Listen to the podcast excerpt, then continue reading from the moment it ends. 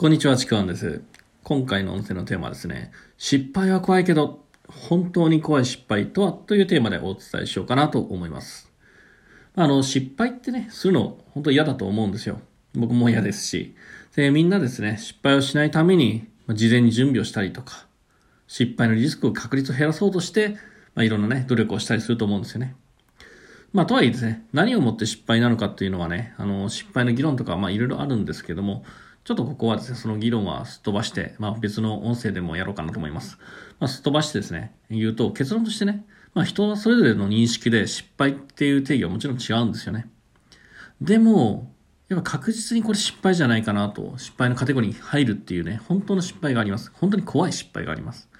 これをお伝えするんですけども、ただ、この定義のね、在点、在前提として、あの、目的としてね、成長したいとか、今よりも、まあ、もうちょっと成長したいとかね、生活や人生の質を良くしていきたいと思っている人に当てはまることであって、もう今よりもどんどん堕落していきたいんです。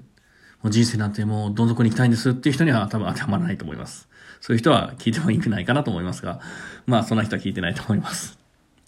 でですね、本題の、まあ本当に怖い失敗っていうのは何かっていうと、もうすごく単純です。何もしなかったこと。これが失敗。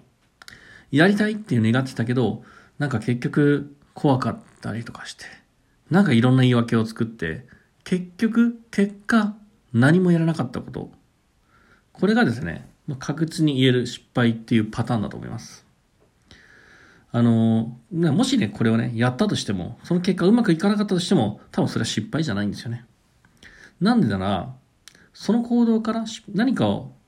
あの、うまくいかなかったとしても、その行動から得るものがあるんですよね。その行動で得たものの先に、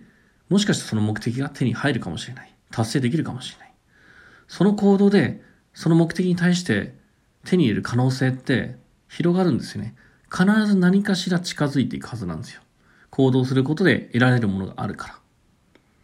だけど、本当の失敗っていうのは、スタートラインにも立たないことなんですね。その目的に対して動いたつもりになって、何もせず、見送ってばかりいる状態。もう何も得られない状態。何も得てない状態。けどこれって何もしてないんだったら別に何も失ってないんじゃないかって考えそうなんですけども、これちょっと違うんですよね。何もしてないからじゃなくて、本当に何かやりたいと一瞬思ったはずなんですよ。だけど、やれなかった、やらなかった自分っていう、やりたいと思ってたのに、何もやらなかった自分、何かの言い訳をしてしまった自分、そういう自分というセルフイメージが実は染み込むんですね。その染み込んだセルフイメージは確実にですね、その本来の目的のとこへの可能性って、ちょっと遠ざけちゃうんですね。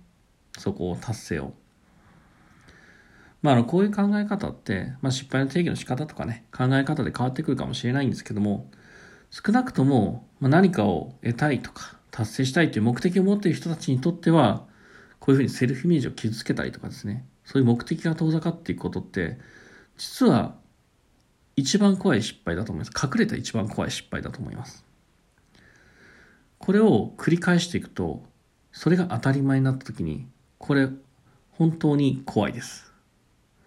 なんか何もやらない自分が普通になっちゃうっていう目的があるんです。そのうち目的も忘れてしまうっていう。まあ、これが僕の思う本当に怖い失敗。ただこの失敗って取り戻せない失敗じゃないんですよね。